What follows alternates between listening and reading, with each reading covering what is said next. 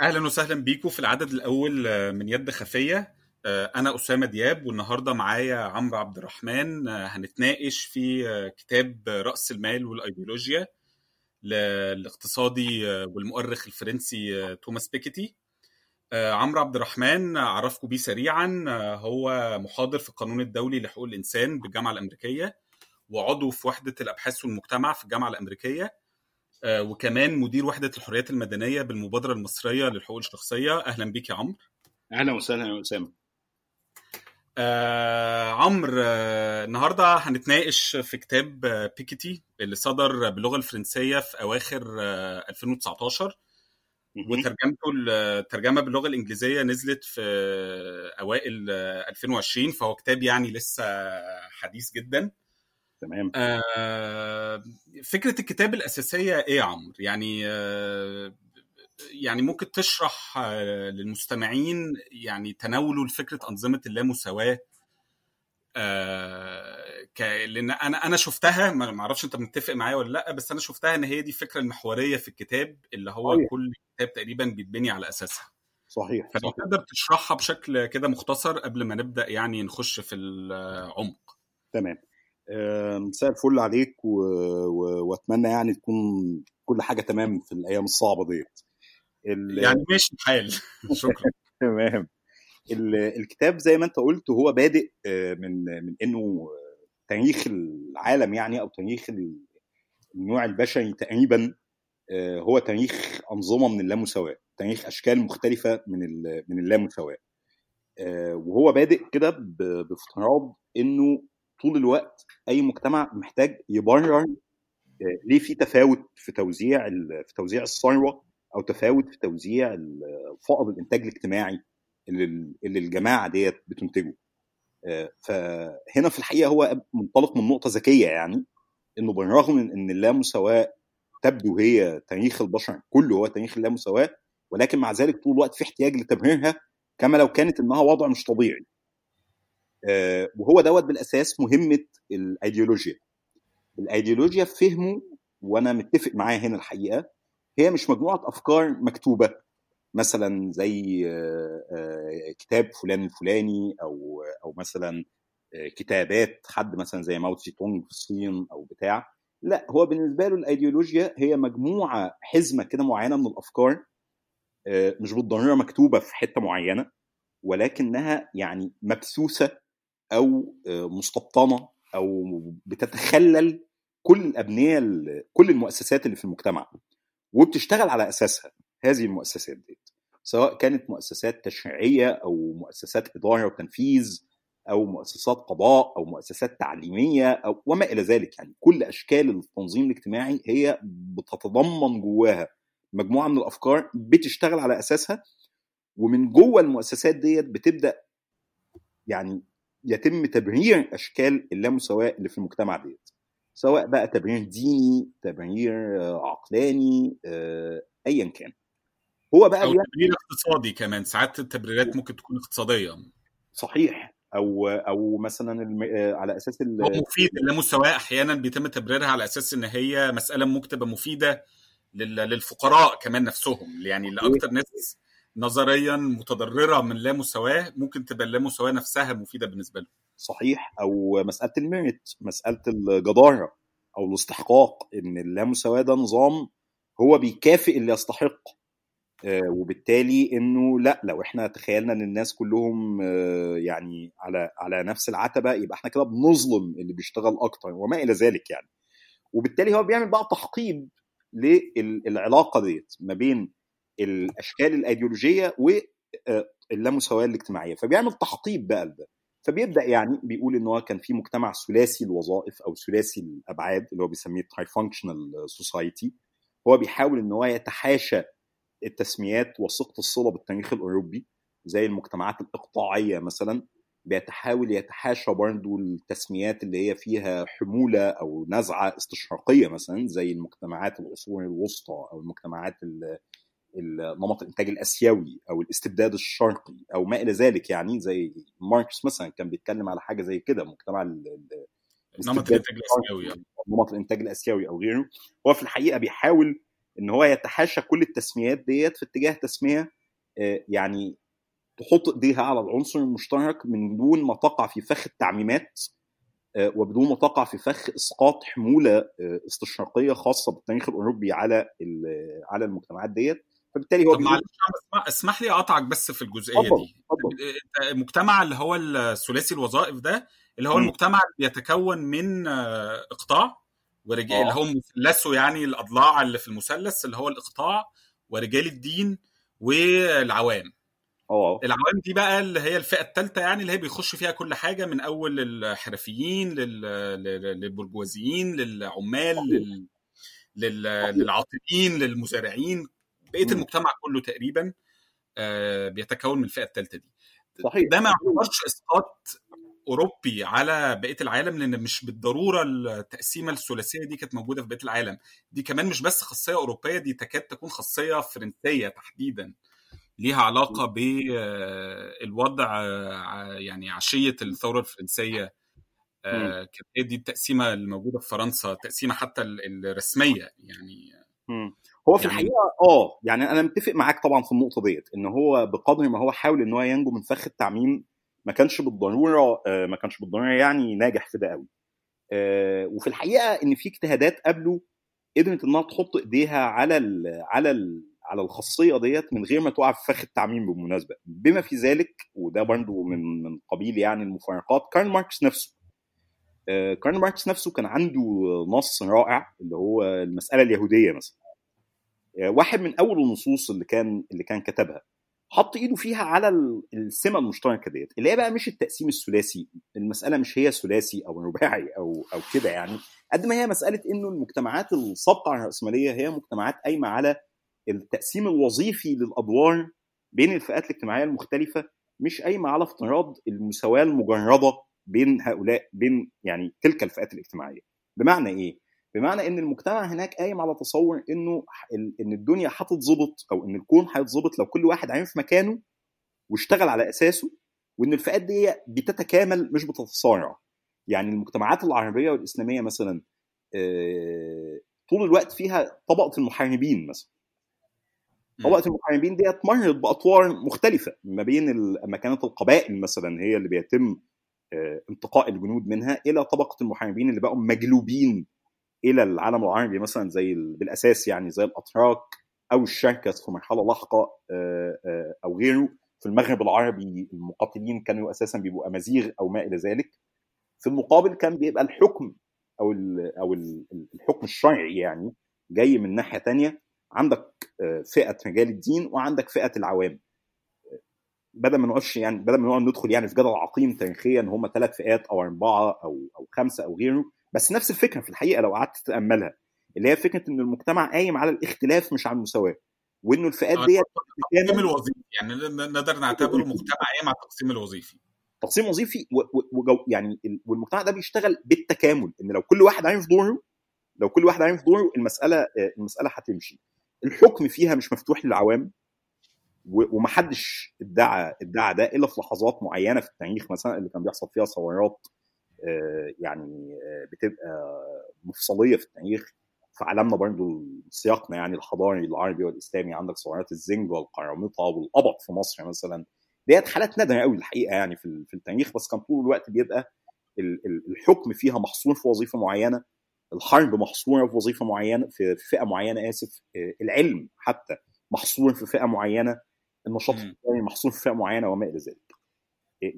كسر المسألة ديت وفتح المجتمع الانتقال لحالة مجتمع مساواتي بمعنى إنه الدولة لا تنظر فيه للبشر على إنهم بينتموا لفئات متباينة بينما إنها بتنظر إليهم كناس مجردة أفراد أحرار متساويين ده في الحقيقة يعني كان مرتبط طول الوقت بالرأسمالية أو يعني ده شيء جديد على تاريخ البشر ومرتبط بالرأسمالية. وده اللي هو بيسميه بقى الحقبة الثانية أو المرحلة الثانية مجتمعات الملكية. أو أو الأنظمة الملكية اللي هي قايمة على اعتبار الملكية الخاصة حق مطلق بتدافع عنه الدولة. وبتدافع عنه الدولة تحديدا لأنه الناس انتزعت هذا الحق لنفسها بحكم الجدارة والاستحقاق وما إلى ذلك. فبالتالي القانون كله مصمم للدفاع عن الملكية الخاصة وده اللي بيسميه ال proprietarian society أو مجتمعات الملكية الحق الملكية المطلق زي ما بيسميه اللي هي بالأساس طول القرن ال 19 وبداية القرن العشرين. اللي اتحطت فيه بقى في الحقيقة لو رجعنا تاني بقى لفكرة إن الأيديولوجيا هي مجموعة من الأفكار اللي بتقوم عليها المؤسسات فده في الحقيقة العالم اللي اتحط فيه أو صيغ فيه يعني أغلب المؤسسات الحديثة اللي إحنا نعرفها مبدأ الفصل بين السلطات القانون المدني الحق في التقاضي كل يعني الديمقراطية التمثيلية وما إلى ذلك كل ما يمكن أن تقوله يعني حوالين شكل المؤسسات الحديثة هو مرتبط ارتباط عضوي بمسألة الملكية. ثم بعد كده اتفضل طب قبل ما ننتقل بعد كده الشكل اللامساواة في مجتمع الملكية ده كان إيه يا عمرو؟ آه يعني بيكيتي بيقول إن مثلا في نموذج فرنسا لأن هي يعني يمكن نموذج فرنسا هو أوس يعني أوضح نموذج للتحول ده لأن هو حصل عن طريق ثورة عنيفة جدا. قضت تقريبا على المجتمع اللي هو المجتمع الثلاثي الوظائف اللي بيكيتي بيشير ليه صحيح قضت عليه على مراحل يعني الموضوع ما جاش مرة واحدة وحصل يعني في 1815 بعد نابليون رجع تاني بشكل ما. بس في الآخر يعني فرنسا حصل فيها تحول واضح جدا لفكرة من فكرة المجتمع الثلاثي الوظائف للمجتمع الملكية. بيكيتي بيشير لأن معدل اللامساواة بالرغم من إن الثورة الفرنسية كان من أهم شعاراتها هي المساواة الحقيقة لكن بيكيتي بيثبت بالبيانات بيانات الثروة والدخل إن اللامساواة كانت أعنف الحقيقة في المجتمع الملكيه من مجتمع الثلاثي الوظائف. إيه شكل مجتمع إيه شكل اللامساواه في مجتمع الملكية وإيه هو تبريرها الأيديولوجي يعني وفقا لرؤية بيكيتي ورؤية الكتاب. ده ده ده ده حقيقي بالظبط. زي ما أنت قلت هو حتى كمان يعني عامل مجهود إحصائي جبار في محاولة تتبع دوت وده شيء الحقيقة من من أهم مصادر قوة الكتاب دوت هو ال ال الشغل اللي قدر يقدمه على مستوى ال ال البيانات الكمية يعني أو الاستدلال الكمي. على على فرضياته فإن هو طبعا يرجع في التاريخ ويعمل بحث كمي في وقت يعني كانش فيه البيانات متاحة فده الحقيقة مجهود رهيب. يعني علشان برضه ما نتوهش الناس هو مثلا بيتكلم على تركز الثروة حوالي 70 أو 80% من ثروات المجتمع كان مركز في إيد جماعة أقل من 10% من السكان أو حاجة بال بال بال بالشكل دوت. وده تحديدا النتيجة الطبيعية لإطلاق قوى السوق من البيع والشراء من من من عقالها. طبعا هو المفارقة بالأساس إن الثورة الفرنسية على قد إنها حررت أو فتحت الدولة أمام الطبقة البرجوازية أو أمام الطبقة الرأسمالية وسمحت لها بالسيطرة الكاملة عليها بنفس باستخدام نفس المبادئ باستخدام مبادئ الحرية والإخاء والمساواة ونفس الآليات الديمقراطية. أحد طبعا مفارقات أو تناقضات المجتمع المقسم وظيفيا اللي هو كان بيتكلم عنه السابق على الراسماليه إن مجال الحكم فيه مقفول. مقفول عمليا على العوام على العوام سواء كانوا حرفيين أو أصحاب أملاك أو غيرهم. لأنه سواء كان مجال الحكم دوت مقفول بحكم الوراثة أو بحكم النبالة أو بحكم الوظيفة العسكرية زي ما قلنا طبقات المحاربين وغيره. في الحقيقة في كل الحالات الثلاثه ديت بيبقى القدرة على التأثير على الدولة محدود. في الحقيقة أنت لما بتفتح مجال الحكم بهذا الشكل وتسقط سلطة النبالة والمحاربين وما إلى ذلك أنت عمليا بتشيل كل الحدود ما بين القوى المهيمنة في المجتمع المدني أو الطبقات المهيمنة في المجتمع المدني اللي هو السوق عمليا وبين إنها تهيمن كمان على الدولة. فبالتالي في المجتمعات السابقة على الراسماليه أنت كان ممكن تشوف حالة مثلا يبقى فيها طبقات بالكامل زي التجار أو غيره بتراكم ثروات مهولة. في المجتمع المدني في السوق ولكن قدرتها على التأثير على الحكم محدودة جدا. ده ما بقاش موجود بعد الثورة الفرنسية وده أحد مفارقات وتناقضات التحول الراسماليه إن هو نفس مبادئ الحرية الإخاء المساواة نفس الآليات الديمقراطية نفس إسقاط النبالة إسقاط الألقاب. القضاء على التقسيم الوظيفي للمجتمع هو اللي سمح تحديدا بإسقاط كل العوائق ما بين إنه الطبقات اللي موجودة داخل المجتمع المدني تهيمن على جهاز الدولة وعمليا هو ده اللي حصل. لأن هم سخروا الاليه التشريعيه لمصلحتهم. فبقت المكنه التشريعيه الجباره ديت هي اللي بتقر حقوق الملكيه في القانون المدني بالتحديد واللي بتقر آآ آآ آآ يعني الحريات الاقتصاديه زي ما بتتسمى في الولايات المتحده وغيره. فده عمليا اللي سمح بتركز الثروه بالشكل الرهيب دوت الغير مسبوق في الحقيقة اللي انتهى إليه الفيز ده أو أو المرحلة ديت من مراحل الرأسمالية. وده اللي سمح بعد كده بالأساس التطور الصناعي اللي حصل دوت هو اللي خلق بعد كده الطبقة العاملة الصناعية القوة الضاربة اللي شا... اللي رفعت بعد كده أو خدت على عاتقها بعد كده مواجهة هذا الشكل من أشكال اللامساواه وهي ديت اللي أنتجت بعد سلسلة من الثورات والمواجهات والحروب حتى كمان مجتمعات الاشتراكية الديمقراطية بعد الحرب العالمية الثانية. اللي هي كانت بالأساس بقى حدوتة ثانية خالص منها بتحاول إنها تسخر نفس الآليات التشريعية ديت نفس الآليات الحديثة لممارسه السلطة ديت لتقليل اللامساواة لتخفيف حدتها ودوت تحديدا مقترن بظهور الطبقة العاملة وأحزابها على المسرح. إحنا بنتكلم على في الفترة يعني ما بين الحربين الحرب العالمية الأولى قفلت على ثورة اجتماعية كبرى في روسيا اللي هي أتت يعني بالبلشفه إلى السلطة واللي هي اسفرت عن تأسيس الاتحاد السوفيتي اللي هو وحدة سياسية جبارة ومهولة رفع شعار أصلا القضاء على الراسماليه ده أساسا يعني ثم بعد الحرب العالمية الثانية عمليا انتهى النظام الاستعماري وانهارت الإمبراطوريات القديمة زي فرنسا وزي بريطانيا وبعد كده عمليا بدأت تظهر الطبقة العاملة كلاعب على المسرح مع كل الطبقات أو مع كل الفئات الاجتماعية اللي كانت مهمشة من مجال السياسة. ظهرت في البداية طبعا باتحاداتها العمالية المليونية ثم أحزاب اعتمدت بالأساس على هذه الاتحادات العمالية طبعا زي حزب العمال في إنجلترا زي الطيف الواسع من أحزاب اليسار في فرنسا بالأساس الأكبر يعني مكونين فيه هم الحزب الاشتراكي والحزب الشيوعي الفرنسي. في إيطاليا كذلك طبعا خرج من الحرب العالمية الثانية الحزب الشيوعي الإيطالي قوه قوة ضاربة والحزب الاشتراكي كمان اللي هو سابق في وجوده على الحزب الشيوعي الإيطالي بقى الطرف في المعادلة الحزب الاشتراكي الديمقراطي الألماني أحزاب الاشتراكيه الديمقراطية في في دول الشمال أو الدول الإسكندنافية حتى في الولايات المتحدة وهو بيرصد ده بالمناسبه في جزء شيق جدا بالمناسبه من ألطف الأجزاء اللي موجودة في الكتاب بصراحة تحول الحزب الديمقراطي في الولايات المتحدة من كونه حزب بيدافع عن العبودية وبيدافع حتى عن الفصل العنصري بعد إلغاء العبودية تحوله البطيء ولكن الحثيث تحديدا إنه يبقى حزب ال New Deal حزب الصفقة الجديدة مع روزفلت وثم بعد الحرب العالمية الثانية انه يبقى الحزب اللي بيعبر عن كل المبادئ التقدمية في المجتمع الأمريكي. أقول لك تشرح سريعا يا عمرو يعني إيه New Deal أو الصفقة الجديدة بتاعت روزفلت؟ الصفقة الجديدة بتاعت روزفلت إن هو عقد يعني الأزمة الاقتصادية الكبرى بتاعت 1929 يعني وتحديدا تحت التاثر بال يعني على طرفي يعني على ضفتي الأطلنطي ده كان بيحصل يعني سواء في أوروبا الغربية أو في الولايات المتحدة. مع ظهور ما بقى ما يعني أصبح يعرف في الكتابات الاقتصادية بالكينزيه نسبة إلى أفكار كينز. اللي هو اقتصاديات يعني إن إحنا محتاجين نبني اقتصاد يحفز الطلب بالأساس. يعني عايز تزود القوة الشرائية للمواطنين. هتزود القوة الشرائية للمواطنين إزاي؟ هو برفع الأجور مثلا هو بالرعايه الاجتماعية بالتعليم المجاني علشان تديهم فرص زيادة إن هم يشتغلوا فاجورهم تزيد. طب هتمول النقابيه كمان يعني حصل إطلاق كبير للحريات النقابية في الفترة دي الحريات النقابية بلا شك طبعا لأن أنت اللي بتسمح إن النقابات هي أدوات المساومة الاجتماعية الأساسية طب هتمول منين البرامج ديت؟ هتمول البرامج ديت بالأساس من نظام ضريبي بقى مختلف تماما.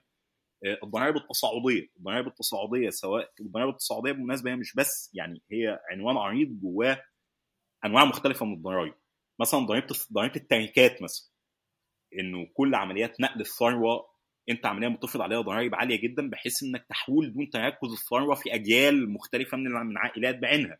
الضرائب التصاعديه على الدخل اللي هي وصلت في بعض الأحيان لحوالي 80% الضرائب اللي انت بتفرضها الضرائب التصاعديه على الأرباح مثلا. وما إلى ذلك فبالتالي النظام الضريبي ثم التوسع في الخد... في التوسع في الخدمات العامة.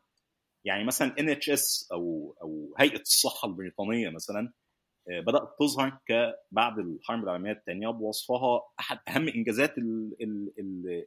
ال... الشعب البريطاني يعني. إن هي شيء تم تمويله بالأساس من أموال دافعي الضرائب اللي هي خد الشق التصاعدي اللي إحنا بنتكلم عنه ده. إحنا بنتكلم على تصاعدي طبعا أعتقد يعني مفهوم. إنه كل ما دخلك بيزيد كل ما بتدفع ضرائب أعلى. أه سواء كان دخلك ناتج عن ربح أو إن أنت موظف أو أو ما أو ريع أو ما إلى ذلك. أه فمثلا هيئة الصحة البريطانية نظام التأمين الصحي الشامل في كل أوروبا وما إلى ذلك. التوسع الرهيب في التعليم وخصوصا في التعليم العالي يعني في التعليم لغاية الحرب العالمية الأولى كان مسألة أرستقراطية تماما. آه بس كمان بالنسبة لموضوع الصحة يا عمرو ده كمان كان من إنجاز يعني كان من أهم إنجازات وصول حزب العمال للحكم سنة 1945 ده صحيح ده صحيح. آه وكان ساعتها يعتبر فعلا حزب معبر عن العمال. يعني طبعا حصل أنت عارف في التسعينات حصل التحول بتاع توني بلير لحزب العمال الجديد اللي هو الحقيقة بقى حزب أقرب منه يعني أقرب للنيوليبرالية منه للاشتراكية الديمقراطية. بس سنة 45 من أهم النقط بقى اللي بيقولها الكتاب إن هو إيه اللي سمح لكل ده يحصل؟ هو بيتكلم إنه كل التحولات الرهيبة اللي هي من بتاعه بقى الحربين العالميتين الثورات المختلفة ثوره فاشله في ألمانيا ثوره ناجحه في روسيا صعود الفاشية وما إلى ذلك إنه بقى المجال الفكري والسياسي اللي هو بيتكلم عنه طول الوقت ده بوصفه الحاضن لأشكال اللامساواة الاجتماعية اتخذ شكل رئيسي في كل أوروبا الغربية والولايات المتحدة إن هو شكل طبقي بالأساس بمعنى إن العمال والطبقات الشعبية أو الفئات المهمشة تاريخيا في جانب وأصحاب الثروات والمتعلمين تعليما عاليا وأصحاب الدخول العالية في جانب آخر. ودول بيعبر عنهم أحزاب ودول بيعبر عنهم أحزاب. يعني المساله خدت هذا الشكل ال ال ال الواضح مع نهاية الحرب العالمية الثانية فبقى حزب العمال هو اللي بيعبر مثلا في إنجلترا زي ما أنت قلت عن الطبقة العاملة البريطانية وكل الفئات المهمشة تاريخيا الأفقر الأضعف وما إلى ذلك الأقل حظا من التعليم. والمحافظين بقوا بيعبروا عن كبار الملاك والصناعيين الكبار والفئات اللي خدت حظ من التعليم أعلى بكتير جدا من الفئات الثانية في فرنسا الديجوليين أو الجمهوريين بيعبروا عن الفئات الأكثر ثراء والأكثر حظا والحزب الاشتراكي والحزب الشيوعي بيعبر عن الطبقة العاملة والفئات المهمشة. في ألمانيا الاشتراكيين الديمقراطيين في جانب والديمقراطيين المسيحيين في جانب.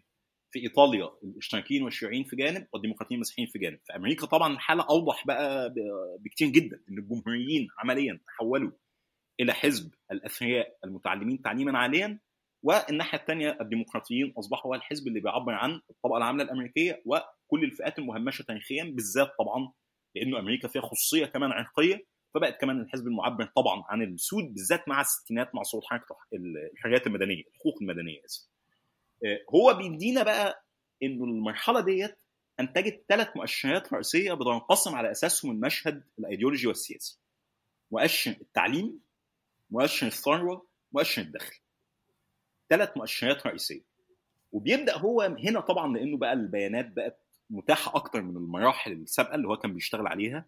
بيعمل في الحقيقة شغل كمي عظيم جدا.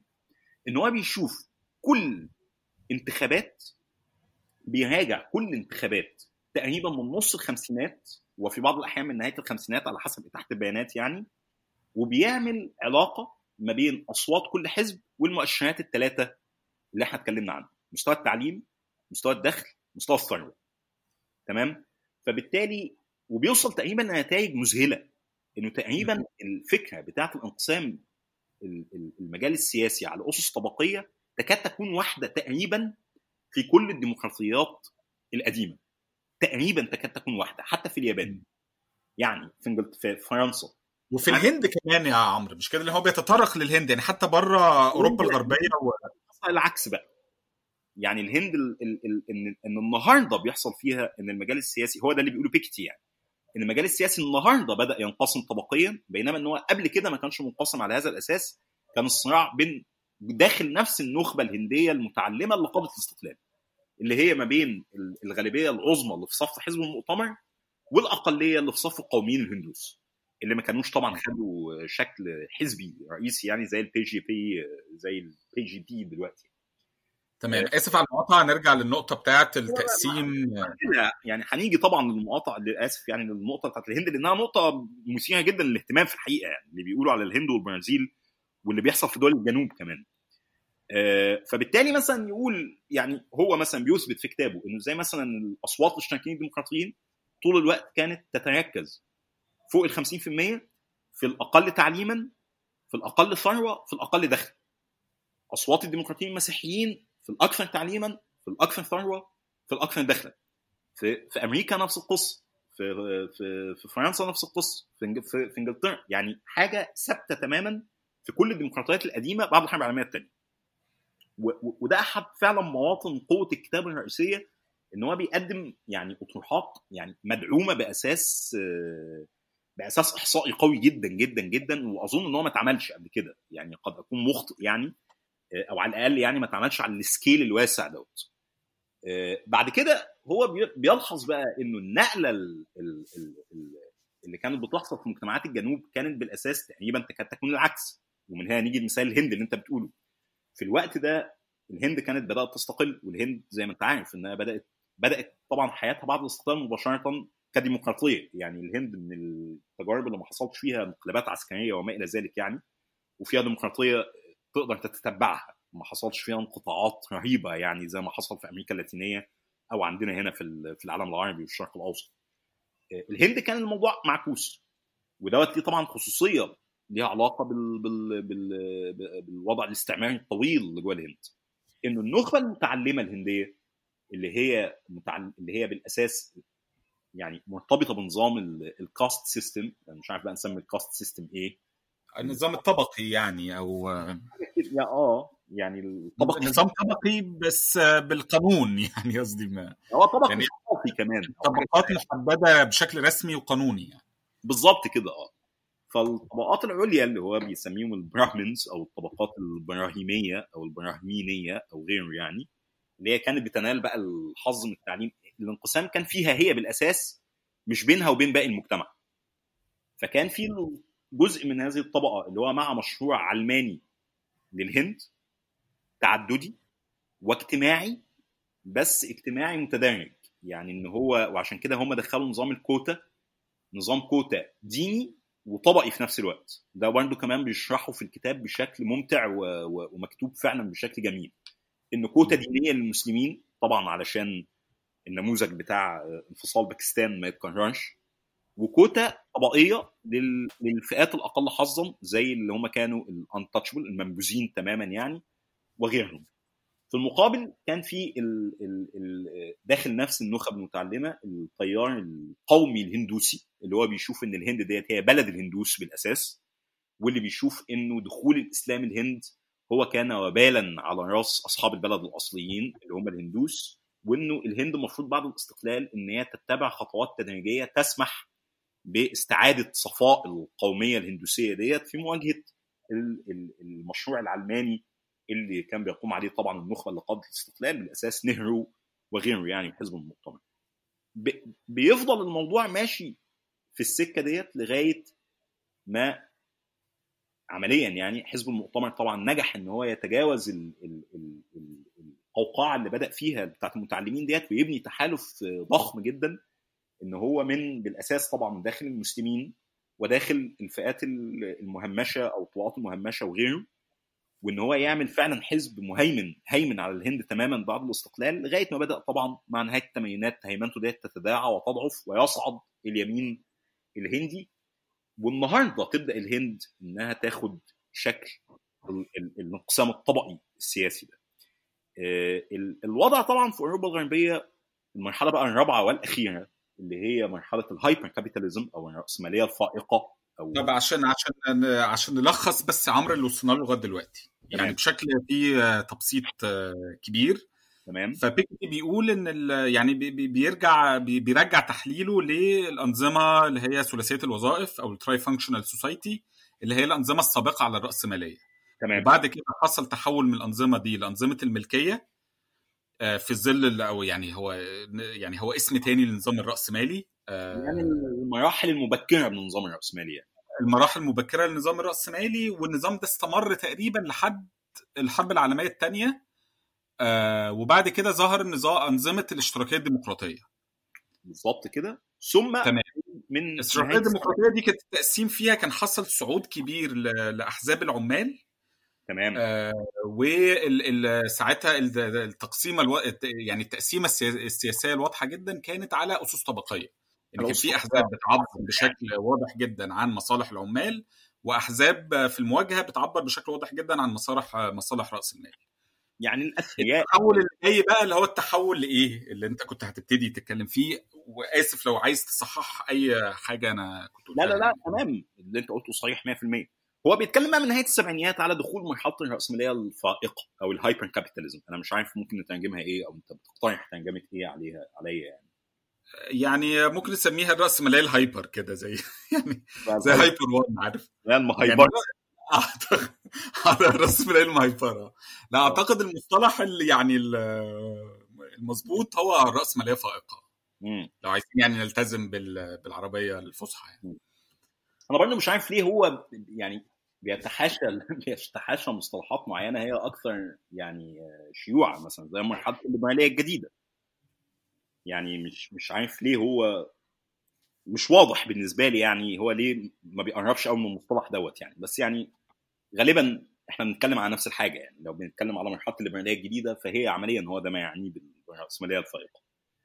في في المرحلة ديت هو بيرصد إنه النظام الاشتراكي الديمقراطي نفسه بدأ يتعرض لأزمات. هو ما بيدخلش قوي في في التحليل الاقتصادي لأزمات الإشتراكية الديمقراطية. ما بي ما بيستفيضش قوي يعني فيها لأن هو غالبا تعرض لده في في, في أماكن تانية زي كتابه الأولاني أو أو دراسات تانية. ولكن هو اللي يعنيه تاني المشهد الفكري السياسي أو المجال الإيديولوجي السياسي. هو بيرصد ظاهرة برضه بذكاء شديد الحقيقة. اعتماد على نفس المؤشرات الثلاثه على التعليم الثروة الدخل إنه إزاي المسألة تحولت ان خط الانقسام في المشهد الفكري والسياسي تحول من كونه انقسام طبقي تماما إلى ان هو بقى خط طولي تقريبا مش خط أفقي بيضع فيه العمال والفئات المهمشة في مواجهة ال- الملاك والفئات الثرية. الخط بدأ ينقلب بشكل تدريجي تماما من الافقي إلى الراسي بحيث إنه بقى انقسام تقريبا داخل نفس النخب. وبقى عمليا تحول المشهد الفكري والسياسي مع نهاية الثمانينات تقريبا إلى إن هو مشهد بيدور فيه الصراع بالأساس ما بين نخب مش ما بين نخب وطبقات شعبية. بمعنى إن هو واخد نفس الثلاث مؤشرات تاني مستوى التعليم مستوى الدخل الثروة. واخد نفس ال ال الإحصائيات بتاعة الانتخابات وبيعمل العلاقة اللي هو عملها وهو بي بي بي بيدرس ال- المجتمعات الإشتراكية الديمقراطية. فيلاقي مثلا إنه الأحزاب اليسار بتتحول الأصوات فيها من أصوات الأقل تعليما بشكل مضطرد إلى الأكثر تعليما. وده برضو بيثبته احصائيا بدقة هايلة الحقيقة. برضو في فرنسا في بريطانيا في الولايات المتحدة في في في إيطاليا في ألمانيا في الدول الإسكندنافية وفي اليابان. إنه ال- المستوى الدخل داخل القاعدة التصويتية يبدأ يعلى. إنه مستوى الثروة يبدأ يعلى. طيب الأصوات الثانية ديت بدأت تروح فين؟ يعني ال- الأقل بقى دخلا والأقل تعليما والأقل ثروه بدا يروح فين؟ يبدأ هو كمان احصائيا يرصد ظاهرة العزوف الانتخابي اللي هي حاجة جديدة داخل تاريخ الديمقراطيه داخل الديمقراطيات القديمة ديت. يعني إنه إنه كانت بتوصل أحيانا نسب التصويت في الستينات لل 70 وال 80% بدأت تتراجع بشدة.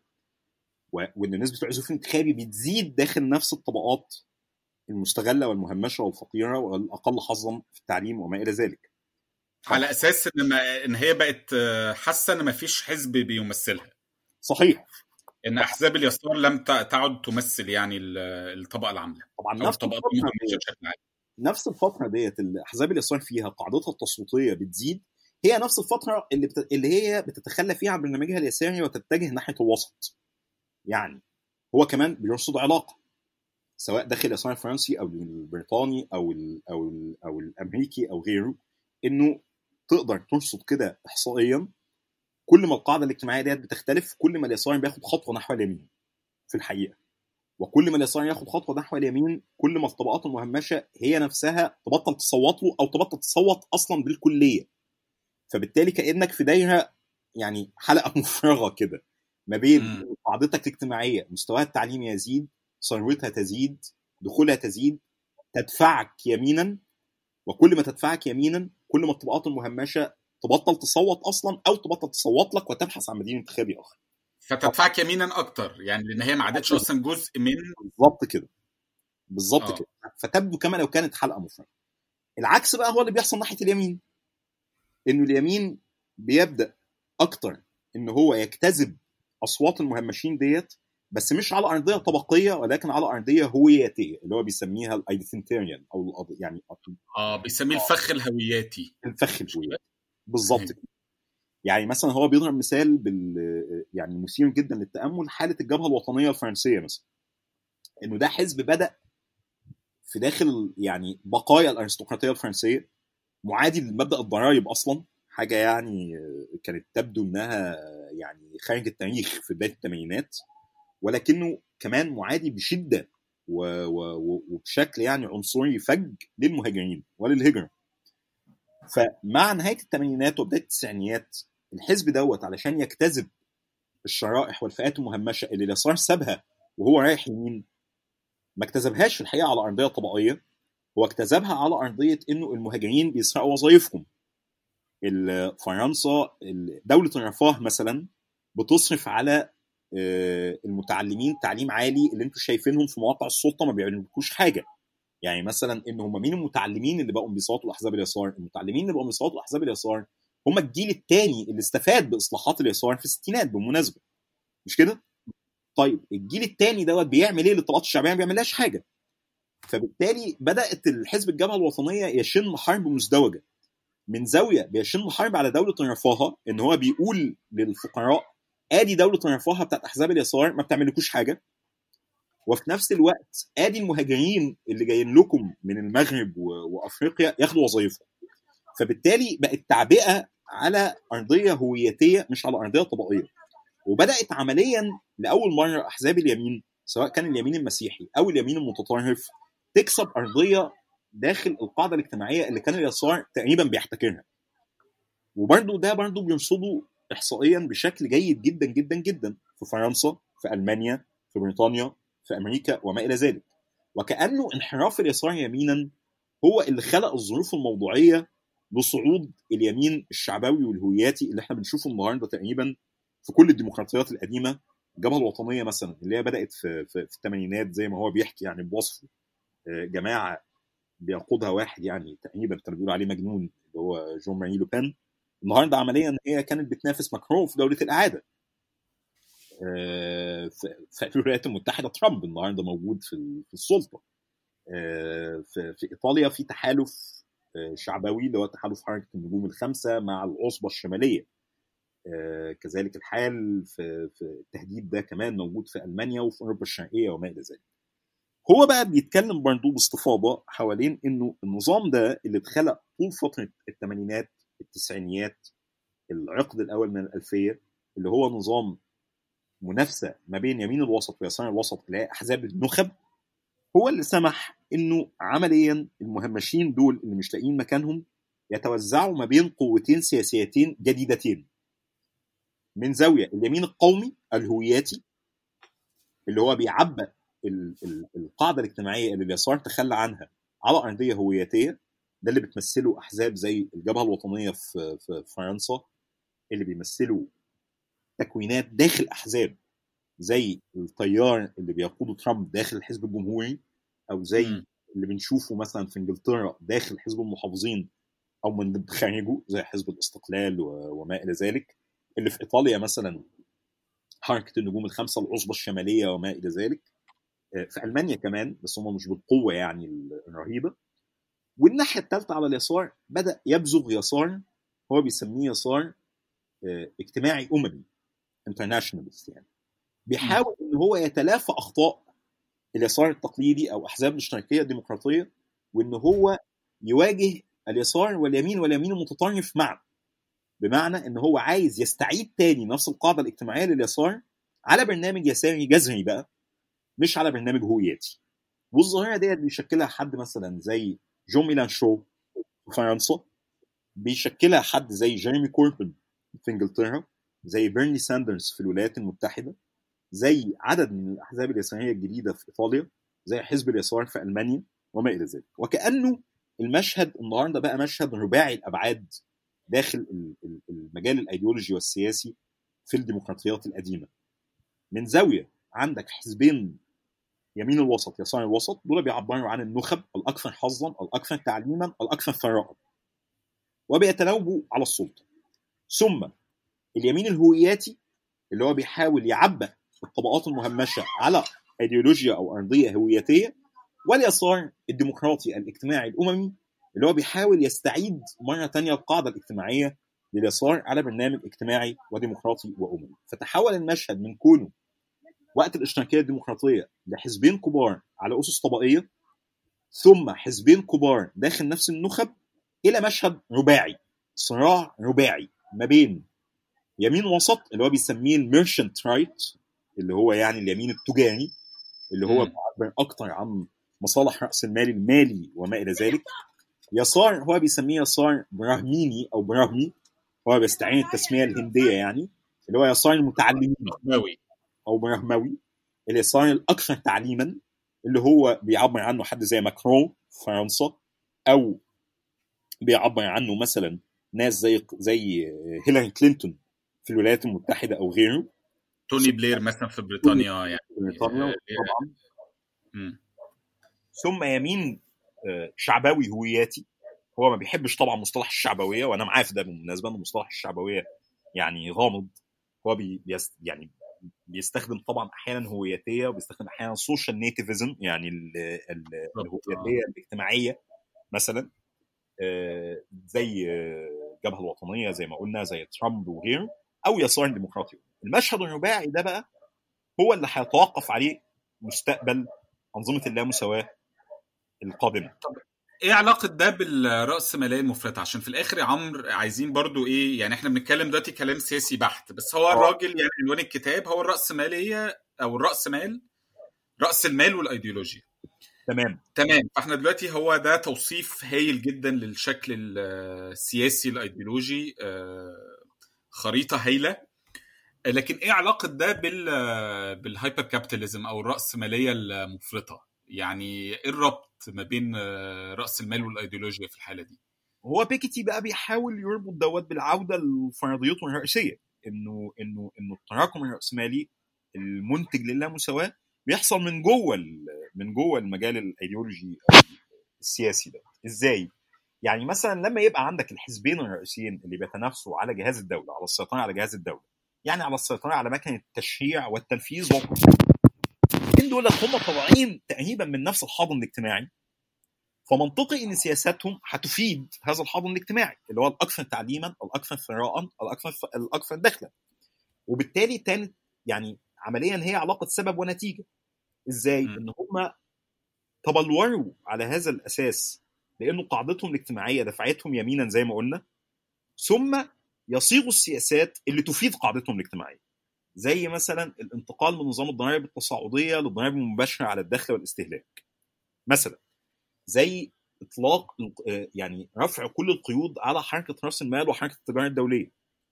نظام الاتحاد الأوروبي مثلا يعني ما ننساش إن الاتحاد إن إن بداية التسعينيات هو تحولت المسألة من المجموعة الأوروبية أو نظام السوق الأوروبي المشترك إلى الاتحاد الأوروبي اللي هو تحول إلى حكومة فوق وطنية. هي المسؤولة على تنسيق أنظمة الضرائب والسياسات النقدية وغيره والبنك الأوروبي مثلا تحول إلى لاعب رئيسي في صناعة السياسات الاقتصادية في كل الدول ديت.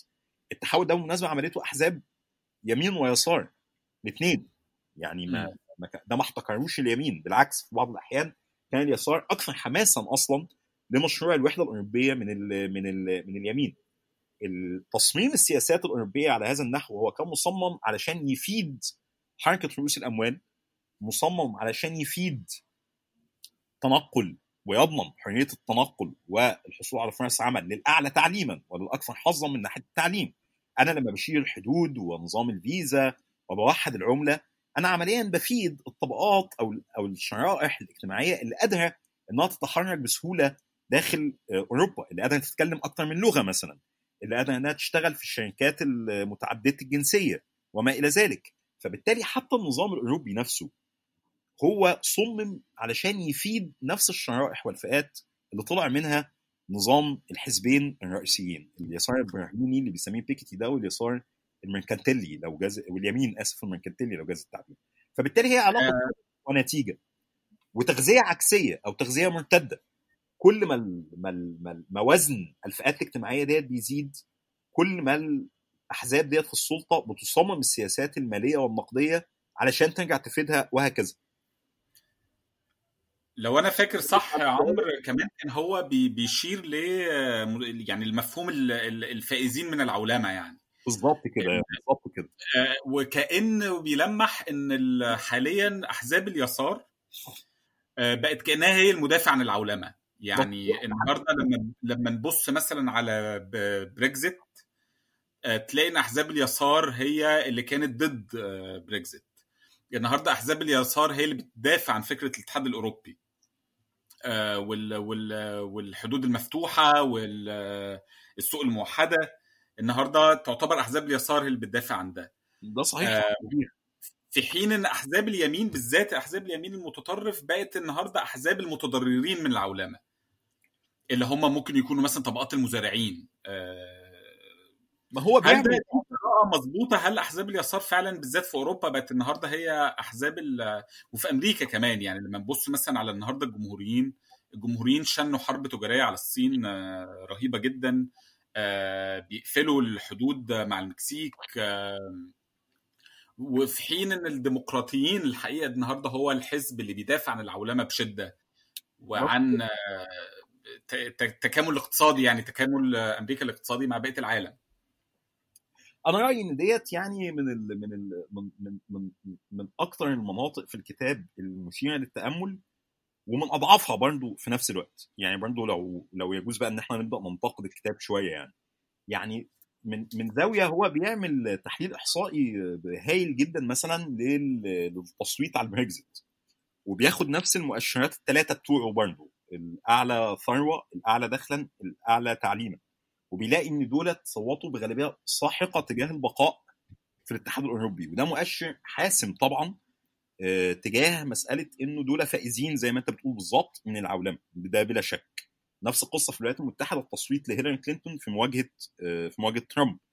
ده يعني احصائيا لا يمكن التشكك فيه بأي شكل من الأشكال. وطبعا احزاب اليسار القديم اللي هو الاشتراك الديمقراطي يعني أو اللي هو بيسميه اليسار البراهمي دوت بحكم إن قاعدته الاجتماعية نفسها اختلفت اختلاف جذري زي ما شرح زي ما هو شرح يعني فهي دفعته خلاص هي حطته في الحتة ديت. وبقى من الصعوبة بمكان إن هو يخرج منها بجد يعني. يعني يعني بقى هو بقى مقيد بقاعدته التصويتية. صعب جدا إن هو يتجاوزها.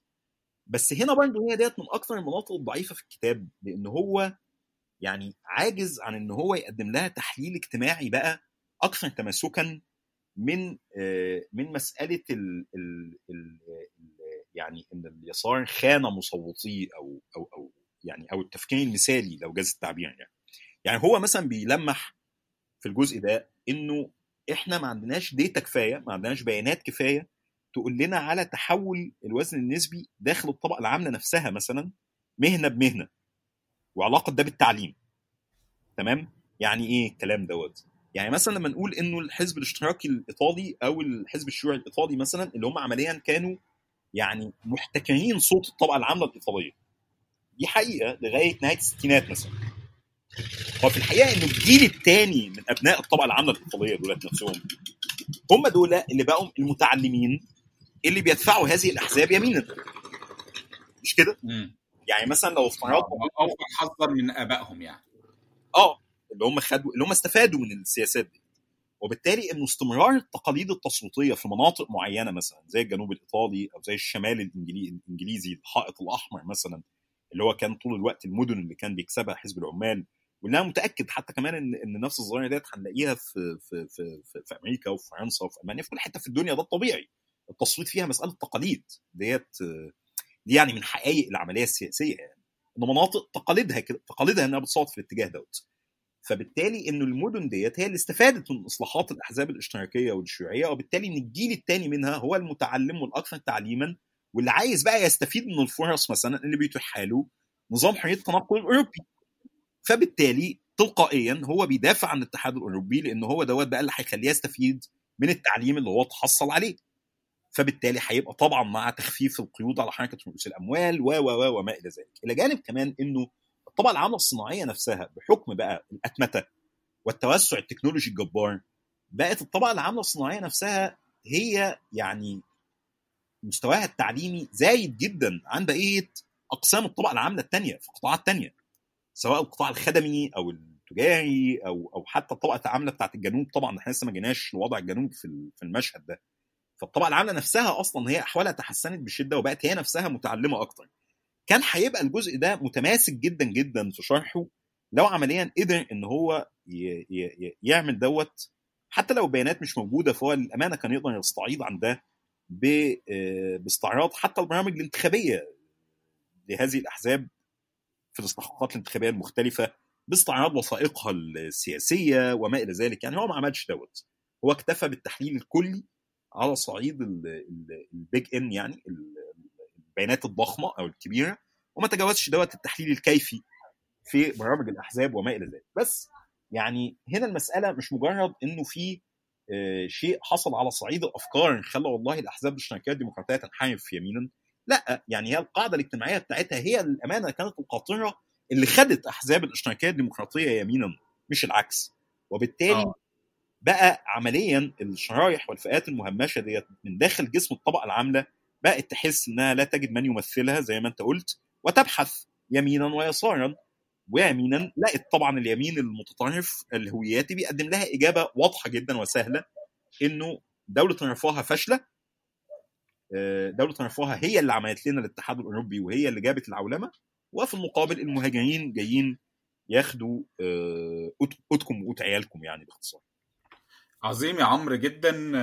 ويعني أنا كمان يعني الهدف من ورا الكتاب ده أو الهدف المعلن يعني من من بيكيتي نفسه يعني مش مش قصدي مش شيء إحنا قريناه من قرايتنا للكتاب هو فكرة إن هو بيعمل كل ده عشان يحط برنامج صحيح. للمستقبل.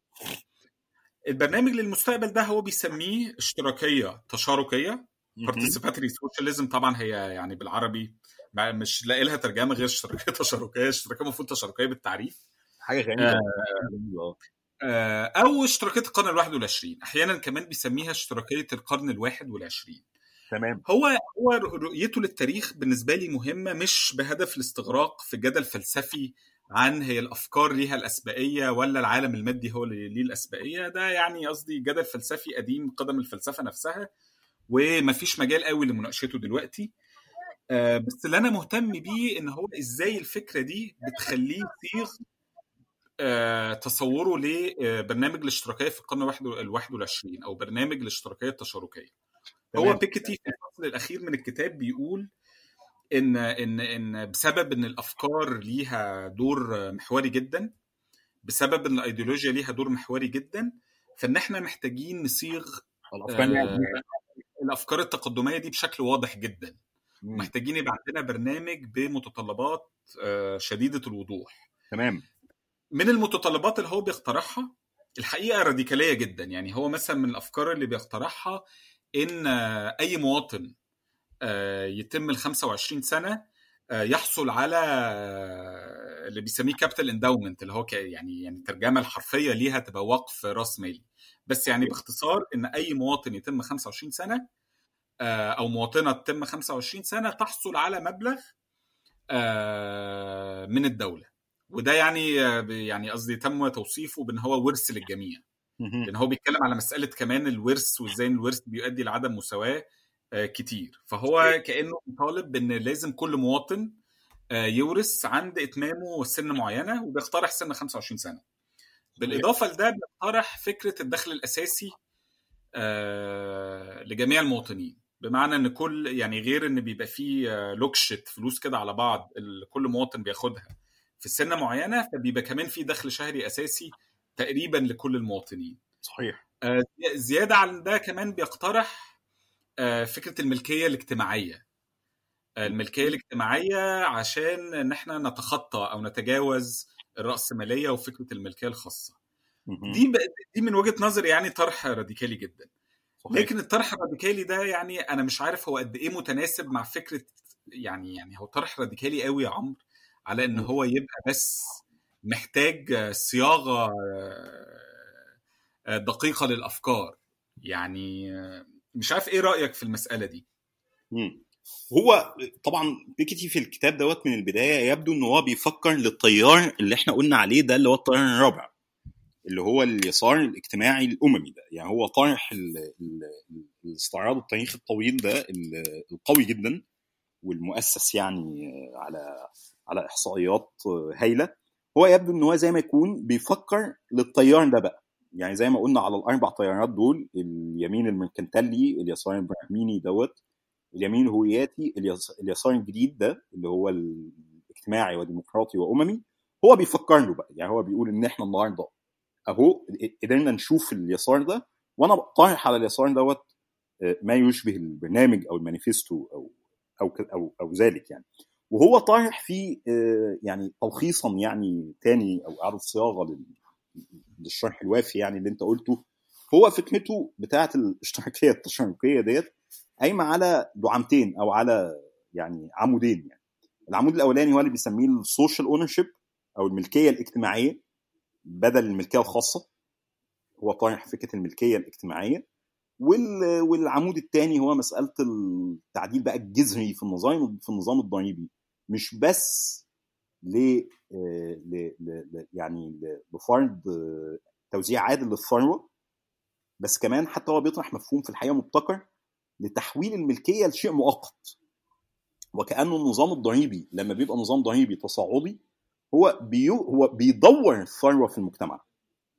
تمام؟ يعني هو لما هو طرح مثلا في الجزء الخاص بالضرائب التصاعدية ده ضرائب على ثلاث حاجات أساسية. على التركات على الورث ضرائب على الدخل ضرائب على الأصول أو الملكية اللي هو بيسميها الملكية. يعني هو بيقول إنك لما بتقعد ترفع الضرائب لغاية ما توصل ل 70 و80% اللي هي المستويات القديمة بتاعه دوله رفاها أنت مش بس بتقلل اللامساواة في المجتمع لا أنت كمان بتحول دون تركز الثروات في إيد فئات معينة. فبالتالي بتجبر أصحاب الثروات إن هم يتخلوا عنها أول باول يعني أنا مثلا لو لو تركزت في عيلة معينة ثروات طائلة ما بتفرضش عليها ضرائب أنا بخزنها في هيئة أصول في أراضي وعقارات و... و... وما إلى ذلك وجزء منها هو اللي بيروح طبعا لإعادة إنتاج دورة راس المال لما بتفرض الضرائب العالية جدا ديت على الملكيات أو الثروات وعلى التركات على الورث وعلى الدخول أنت بتجبرهم إن هم أول بأول يرجعوا تاني ما بيلحقوش عمليا ما حدش عمليا بيلحق إن هو يخزن ثروته في هيئة أصول. بينما ثروته بتخش في الدوره الاقتصاديه وبيعمل في الحقيقة هنا يعني مقارنة لطيفة جدا وذكية جدا للأمانة مع الإصلاح الزراعي اللي حصل في كل العالم على فترات مختلفة. إن هو بيقول إن الإصلاح الزراعي يعني ناتجه الرئيسي مش بس إعادة توزيع الملكية الزراعية يعني شيء بديهي لكنه كمان إن هو اجبر رؤوس الأموال إنها ما تخزنش أرباحها في هيئة أصول في الأرض وهو ده بالأساس اللي كان مسؤول على تدوير الثروة في المجتمع. فهو ده اللي بيضفي على الملكية طابعها المؤقت زي ما بيقول.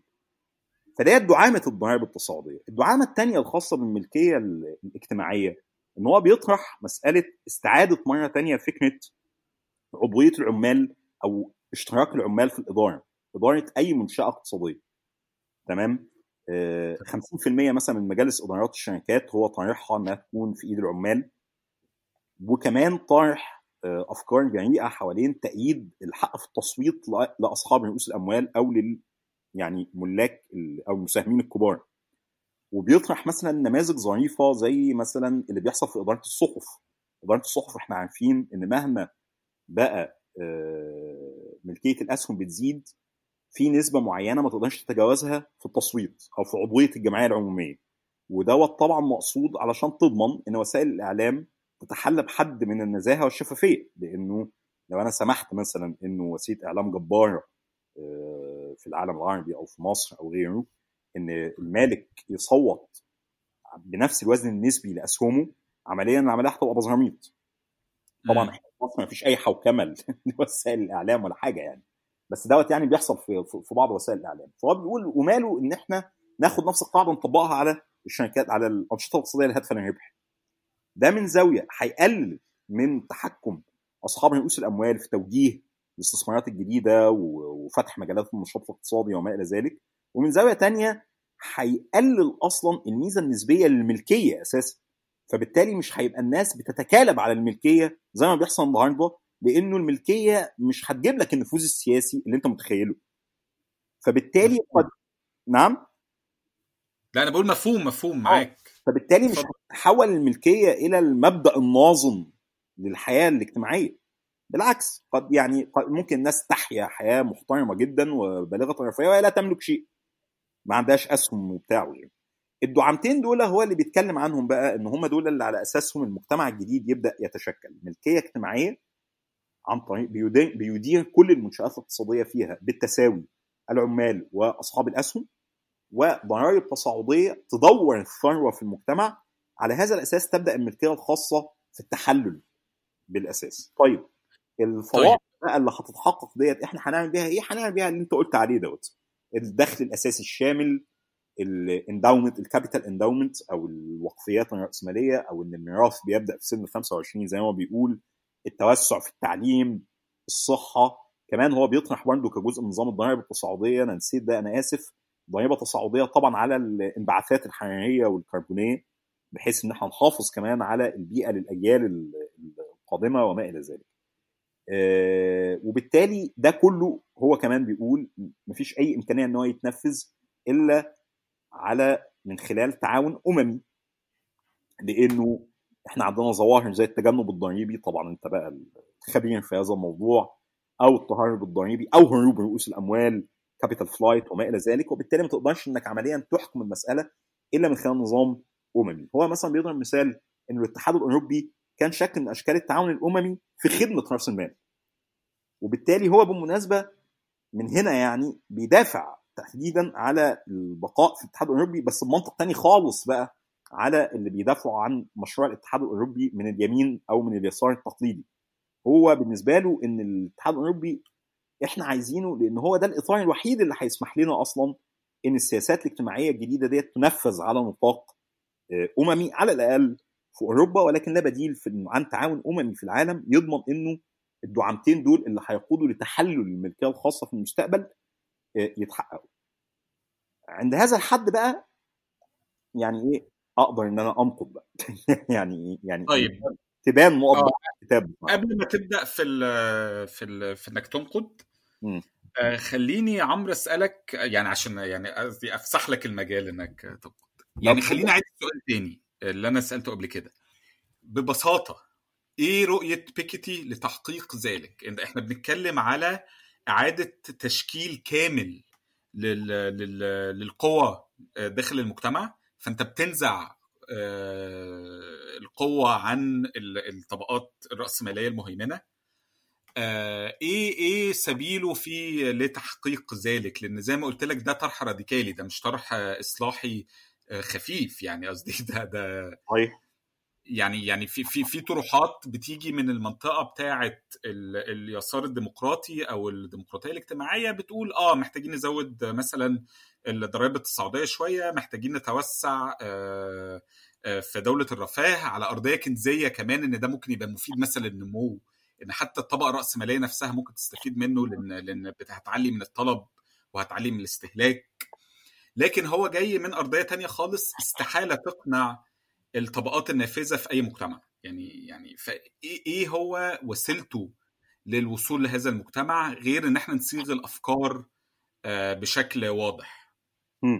هو هو هو للأمانة بقى الجزء ده بيبان فيه طبعا كل يعني كل ارتباكات الكاتب. يعني على قد ما إنه الكتاب دوت ده برضه أي حد عايز يقرأ الكتاب ده مهم إن هو يبقى واضح بالنسبة له إن الكتاب دوت بيعمل حاجتين. من زاوية إن هو بيقدم يعني تحليل تاريخي جبار جدا. بتتكلم يعني على كتاب 1100 صفحة وكسر يعني حاجة يعني رهيبة يعني سفر يعني عظيم. تحليل تاريخي جبار جدا مدعوم ببيانات و... و... و... وأدلة إحصائية زي ما كنت بقول في نص الكلام يعني أنا ما شفتهاش مجمعة بهذا الشكل في الحقيقة في مكان تاني بيقدم بيقدم دليل يعني إحصائي وكمي على ما يمكن أن تقود إليه رأسمالية منزوعة القيود ومتحرره تماما من القيود وما يمكن أن يقود إليه أنظمة اللامساواة المختلفة من كوارث ومآسي وما إلى ذلك. ولكن ولكن هو كمان عايز يعمل حاجة تانية إن هو عايز يقدم بقى إطار نظري نفهم من خلاله إطار نظري نفهم من خلاله يعني كيف تتطور اللامساواه في المجتمع وكيف يمكن القضاء عليها أو على الأقل خلق الشروط التاريخية لتحللها في المستقبل. الهدف الثاني من الكتاب ده هو أضعف ما في الكتاب. بصراحة يعني الهدف الأولاني اللي هو الخاص بتوضيح والتدليل على آه، تصاعد اللامساواه في المجتمع وآثارها ده قوي جدا جدا جدا جدا. الهدف الثاني اللي هو تقديم بقى إطار نظري أو أو فكري ضعيف جدا جدا جدا من وجهة نظري وضعيف جدا لكذا سبب. السبب الأولاني إن هو مدخل نفسه للأمانة في جدل يعني مش مفيد ومش مهم ومربك للكاتب والقارئ معا. اللي هو الخاص بالعلاقة ما بين الأيديولوجيا والعلاقات الاجتماعية. ده جدل قديم جدا جدا آه، يعني آه، كان في منطق إن هو ينغمس فيه يعني فلاسفة كبار يمكن لغاية ماكس فيبر يعني. ومش بالضرورة بالمناسبة إنك لما تقرأ الأدبيات بتاعت القرن 19 ديت يعني ما هياش بالبساطه برضو اللي هو بيعرضها بيها للأمانة يعني. يعني الجدل ما بين الفلاسفة المثاليين الألمان هيجل أو تلامذة هيجل مثلا وبين ماركس ما هواش بالخفة اللي هو بيعرضها ديت إن هم في ناس شايفين الأفكار هي اللي بتصنع التاريخ وفي حد شايف إنه الوجود المادي هو اللي بيصنع الأفكار الأمور مش بالبساطة ديت بصراحة. بس حتى الجدل ده النهارده طب يا عمرو عشان مش واضح بس للمستمعين هو إيه طرحه؟ يعني إيه طرحه اللي هو اللي بيطرحه باستخف... إيه بالظبط اللي بيطرحه باستخفاف؟ يعني هو مثلا بيبدأ الكتاب وينهيه. بإشارتين لماركس. آه، في المقدمة بيتكلم إنه ماركس مش عارف يعني منين الحقيقة يعني بس هو بيقول كده. آه، إنه ماركس بيقول إنه الأفكار هي نتاج مباشر للصراعات الاجتماعية والعلاقات الاجتماعية وغيرها. ده مش صحيح قولا واحدا يعني ده مش صحيح. واللي بي يعني واللي بيقرأ الكتاب يعني يعني ما يصدقش الكلام دوت.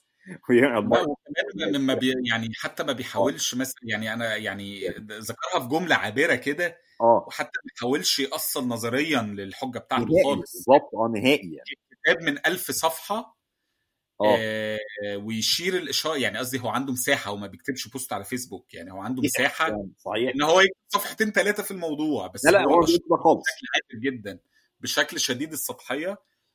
آه. حاجة سطحية جدا يعني. وفي الفصل الختامي بيرجع تاني لمقولة لماركس الشهيره طبعا من البيان الشيوعي ماركس وإنجلز إنه آه، الصراع الطبقي هو عمليا اللي كان تاريخ البشرية هو تاريخ الصراع الطبقي. فهو بيقول إنه تاريخ البشرية اللي أنا حاولت أدلل عليه هو تاريخ صراع بين أفكار وأيديولوجيات. في الحقيقة هي و... وللوصول للعدالة للوصول للعدالة بالظبط. آه.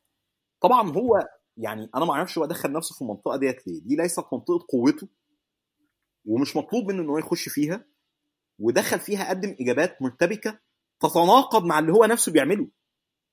يعني أنت مش ممكن اطلاقا إنك تقعد لمدة يعني على مدى تقريبا أكتر من 300 صفحة أو 400 صفحة تدلل إنه إزاي التحول التاريخي لأحزاب اليسار واليمين ناتج على التغير في تركيب القاعدة الاجتماعية لجمهور هذه الأحزاب اللي دفعتهم للالتقاء زي ما قلنا حوالين الوسط في الثمانينات. وبعدين أنت نفسك توصل لنتيجة بتقول فيها إن الصراع هو صراع بين أفكار وأيديولوجيات. أنت بتناقض نفسك عمليا. يعني أنت نص الكتاب تقريبا بتتتبع فيه بدقة تغير التركيبة الاجتماعية للأحزاب اللي قادتها لتبني هذه الأفكار ثم تنتهي إنك تقول انه الصراع هو صراع بين أيديولوجيات وأفكار. ده يعني كان تناقض في الحقيقة فج جدا ومربك ومش ضروري أصلا إنك كنت تخش فيه. يعني إيه أنت ما, ما, ما تنزلش المنطقة ديت وأنت ما بتعرفش تعوم فيها. يعني هذه ليست من مكان من قوة بيكيتي ومش منطقته ورايي إن هو قدم فيها كلام مربك جدا ما كانش مهم إن هو يخش فيه أصلا. يعني لو إحنا شلنا هذه الأجزاء النظرية من الكتاب الكتاب لن يتأثر في شيء. بالمناسبة بالعكس يعني. يكون أقوى كمان. يعني أنا مثلا صحيح.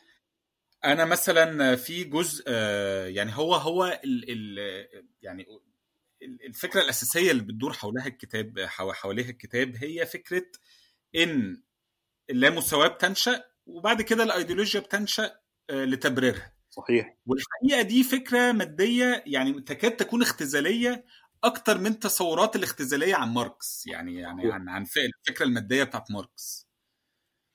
صحيح. وفي نفس وتقريبا بعدها بكام صفحة؟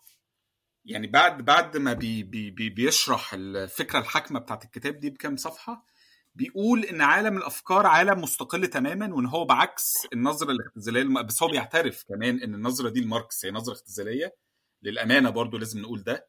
يعني هو بيقول لك التفسير الاختزالي لماركس آه إن هو مش مش هو النهج بتاع الكتاب ده لأن هو بيتعامل مع الأفكار على إن هي عالم مستقل تماما. مم. طب هو إزاي عالم مستقل تماما وفي نفس الوقت بينشأ لتبرير اللامساواة؟ صحيح. صحيح. مستحيل شيء ينشأ لتبرير حاجة مش موجودة فده يعني هو بي- بيقول ضمنيا إن اللامساواة بتنشأ وبعد كده الأيديولوجيا بتنشأ لتبريرها لأن هو بقول لك بيثبت بيثبت ده على م- يعني على مدار مئات الصفحات عمليا مش بس بيقول ضمنيا يعني. يعني بيثبت إيه؟ عمرو آه، على ما بيثبت ده بيثبت فكرة إنه إزاي إنه اللامساواة بتنتج آه، ال- ال- الايديولوجيا التبريريه دي. بالظبط. آه. أنا ما أنا زي ما بقول لك المثال يعني اللي هو من وجهة نظري من ألطف أجزاء الكتاب اللي هو بتاع تحول اليسار دوت. هو بي- بيبذل مجهود جبار علشان يقول إن التحول دوت مع نهاية الثمانينات تجاه أفكار آه، الليبرالية الجديدة نجد جذوره قبلها تقريبا ب 20 سنة في التحول جوه التركيبة الاجتماعية للقاعدات التصويتيه. ده تفسير ملوش أي علاقة خالص بان الأيديولوجيات هي اللي بتخلق الواقع أو ان الصراع هو صراع بين ايديولوجيات. ده بديهيا يعني. فأقصد أقول إنه اللي عايز يعني من اللي بيستمعوا اللي يعني اللي عايز يت- ياخد خطوة لقدام بقى في الحقيقة الكتاب ده بيقدم له كده يعني إيه بيحطه على أول السكة بمعنى إن هو بيقدم له الخريطة الفكرية يقدر يفهمها بوضوح الخريطة السياسية للعالم اللي إحنا عايشين فيه نقدر نفهمها بوضوح؟ يقدر يفهم أصولها التاريخية جت منين بوضوح؟ يقدر يفهم العلاقة ما بين الخريطة الفكرية والخريطة السياسية ديت وما بين أشكال اللامساواه بوضوح؟ يقدر ان هو يحط إيده على يتلمس مجموعة أفكار أو تصورات راديكاليه للمستقبل؟ ده حقيقي. تمام؟ اللي عايز ياخد خطوة لقدام. ويشوف بقى الأساس النظري اللي ينفع نبني عليه أو الأفكار ديت جاية منه في الحقيقة محتاج يقرأ أكتر عند اخرين الموضوع عامل إزاي؟ لو قدرنا نشبهه يعني إنه كتاب بيكيتي ده زي ما يكون صرح جميل جدا جدا جدا ولكن التأمل في الصرح الجميل ده ما يخليكش تقدر ترسم الاساسات اللي اتبنى عليها. ما تعرفش. يعني لو أنا شفت مبنى رائع أو قصر رائع ممكن أرسم القصر ده بس ما أقدرش أقول بوضوح الأساسات اللي مبني عليها دي شكلها إيه. تمام؟ نفس الفكرة هنا لو أنت عايز تقرأ كمستمع بقى في الايديولوجيه عمليا جاية منين بقى؟ مفهوم الايديولوجيه ده إيه؟ علاقة الايديولوجيه إيه بجد بقى بالعلاقات الاجتماعية؟ إزاي بتتطور الايديولوجيات لا ده أنت محتاج تقرأ في سكة تانية تماما وده عالم يعني بحر واسع جدا ينفع إن إحنا نخصص له أصلا حلقة كاملة نتكلم عنها. بس أكيد يعني مش مش بيكتي. أكيد مش الأجزاء اللي كتبها تمام. بقى نقد عايز أوجهه لل- للكتاب دوت أو مش نقد يعني سؤال مفتوح الكتاب ده حام حواليه وما جاوبش عليه خالص. هو إنه الكتاب ده مثلا ما قدمش تعريف إيه هي الرأسمالية. بمعنى تاني إن هو برضو مهتم بوصف النتائج أكتر من وصف الجذور. الرأسمالية بالأساس هي نمط إنتاج قايم على تعميم العلاقات السلعية في المجتمع أو تعميم القيمة التبادلية. قايم على التسليع يعني يعني إن كل حاجة كل قيمة يعني يعني كل إنتاج هو بغرض إنتاج سلعة وكل سلعة قيمتها هي قيمة تبادلية. بتتحدد السوق. مش كده؟ طيب المجتمع الجديد اللي أنت بتقترحه ده إزاي تقدر تقترح تصورات لمجتمع بديل ما تقولش فيه كلمة واحدة عن الإنتاج؟ ماذا ننتج علاقات العمل. تمام؟ يعني هو أنت مش ممكن تأسس مجتمع بديل من خلال سياسات توزيعية وفقط.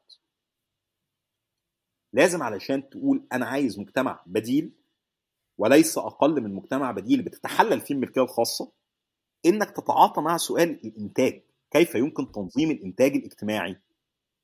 علاقات العمل شكلها عامل إزاي؟ المجتمع ده بينتج إيه؟ وبينتجه ليه؟ قبل ما نتكلم على توزيعه. ليه أنا بقول الكلام دوت؟ لأنه يعني كل التجارب الاشتراكيه القديمة هي بالأساس مصدر ومقتلها اللي أفشلها هو السؤال ده مش سؤال التوزيع. مش سؤال الضرائب التصاعدية ولا المشاركة في الملكية ولا غيره. يعني الإنتاج. سؤال الإنتاج.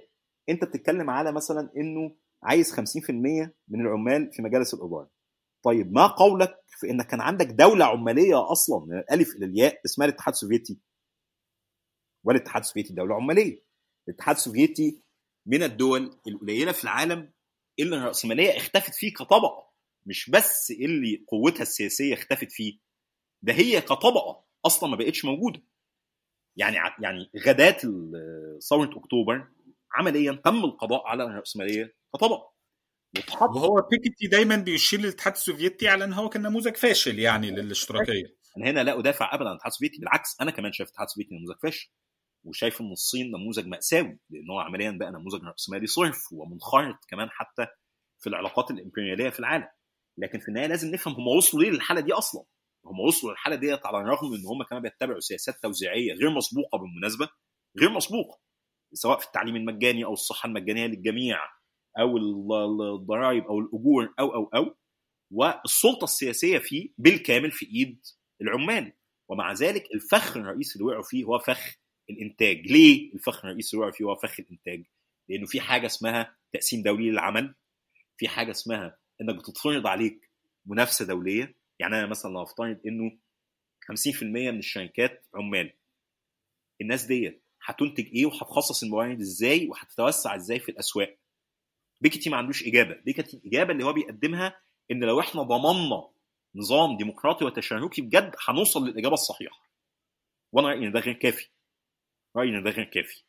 يعني هو كأنه بيقول في الجزء حتى كمان اللي هو بيشدد قوي على مصطلح ال deliberation اللي هو مصطلح التدبر اللي هو أعمق شوية من الديمقراطية التمثيلية يعني إن لو أنا ضامن إنه كل الشركات اللي فوق رأس مال معين 50% من مجالسها عمال ومفيش قوة تصويتية للمساهمين وانه الثروة مش حكر على طبقة معينة وبيعاد تدوينها في المجتمع فالمجتمع ده هيلاقي الإجابة الصحيحة. واخد بالك؟ إن هو هيوصل للإجابة الصحيحة. أنا رأيي لأ المسائل مش بهذه البساطة. زي ما قلنا في تقسيم دولي للإنتاج وفي ميزة نسبية. لو افترض مثلا إن في بلد زي مصر النهارده طبقنا فيها الكلام ده هيفضل عندك مشكلة رئيسية في مصر اسمها إنك محتاج تصنع. مثلا تمام؟ يعني لو مصر النهارده لو إحنا في بلد زي مصر بما إنه يعني أتوقع يعني إن أغلب المستمعين مصريين حصل فيها كل اللي بيقولوا بيكتي دوت. كل اللي بيقولوا مش كده؟ هتعمل إيه؟ هيكل إنتاجي معتمد بالأساس على الخدمات على السياحة على قناة السويس على الصناعات الاستخراجية على غير أنت عايز تصنع؟ هسألك بقى هنا تصنع إيه؟ ده سؤال. والمين إيه؟ والمين والمين هبقى بصنع للتصدير ولا بصنع للسوق المحلي؟ لو بصنع للسوق المحلي هصنع إيه للسوق المحلي؟ هرجع هرجعك تاني للإجابة بتاعت روسيا السوفيتية. ما هو مشكلة روسيا السوفيتية إن هي لما حاولت تصنع ترتب على ده مجاعة في الريف فرجع لينين تاني يتكلم على السياسة الاقتصادية الجديدة اللي هي بتقول إنه لأ أنا هسمح والله بقى بتملك الأراضي في الريف لأن الناس بتموت من الجوع وبعد ما مات لينين رجعت العجلة دارت في الاتجاه المعاكس مع ستالين اللي هو سياسات التجميع الزراعي اللي ترتب عليها برضه مجاعة في الريف وما إلى ذلك. وحتى بعد ما الاتحاد السوفيتي أنجز طفرته الصناعية ديت اكتشف إن هو أكثر تخلفا بكتير جدا من الغرب الرأسمالي المتقدم لأن مكون التكنولوجي في الصناعات بتاعته قليل. فبالتالي بقى عاجز عن التصدير. ما هي ديت أسئلة أنا بقول لك لو افترض إن كل السياسات التوزيعية اللي طرحها بيكيتي اتعملت صح هيفضل سؤال الانتاج مركب. النهارده أنت مثلا التكنولوجيا. أنا عايز مثلا النهارده مجتمع قايم على الملكية الاجتماعية وقايم على الملكية المؤقتة وقايم على الديمقراطية التشاركيه حلو. وعايز أنتج. أنا بواجه عائق موضوعي اسمه ان القدرة على التوظيف نفسها محدودة. أصلا. م. ما أنا مثلا عايز أصنع. فانا عايز أجيب صناعات فائقة التكنولوجيا وغير ملوثة للبيئة. ما هو ديت تستخدم قوة عمل محدودة. أساسا. تمام؟ طب ما ده هينتج لي أزمة مالية جبارة. وهو ده بالمناسبة اللي خلى إن اللي فكك الاتحاد السوفيتي هو قيادات الحزب الشيوعي السوفيتي اللي هم كانوا عمال بالمناسبة وأولاد عمال. الصين اللي قاد التحول فيها تجاه اليمين هو نفس الحزب الشيوعي الصيني اللي هو حزب عمالي. يعني ما حصلش ما حصلش تغير يعني في التركيبه الاجتماعية للأحزاب العمالية في البلدين. فبالتالي سؤال الإنتاج ده سؤال حام حواليه كده بيكيتي وما قربش منه. وده من وجهة نظري لا قرب منه في التاريخ ولا قرب منه في المستقبل. يعني وهو بيرصد التحول التاريخي مثلا للرأسمالية ما قربش خالص من مسألة علاقات الإنتاج ديت ولا صعود الفردية والأتمتة ومسألة خطوط الإنتاج والتحول في في الصناعة من الميكانيكا إلى ال إلى ال إلى التصنيع المعاصر اللي قايم على الديجيتايزيشن و و. ولا قرب منها في المستقبل. يعني وكفى المؤمنين شر القتال زي ما هو كان إيه يعني ركز يعني سهلة شوية. نقدر يا عمرو نعتبره تجاهل للظروف الموضوعية. يعني الظروف الموضوعية بمعنى مش عايز أقول كده لأنه التوزيع برضه ما هو ظروف موضوعية.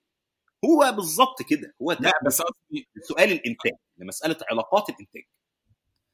بس قصدي للحالة التكنولوجية مثلا. يعني يعني دي يمكن دي مثلا يعني هو كمان ما أشارش خالص مثلا لشغل يعني لمدرسة مثلا التبعية أو ال world systems theory يعني شغل مثلا حد زي والرستين صحيح. اللي هو عن عن مستوى التكنولوجيا ما بين الجنوب والشمال وعن التقسيم الدولي للعمل صحيح. واعتماديه التطور في دول الشمال على ال ال الاستغلال في دول الجنوب.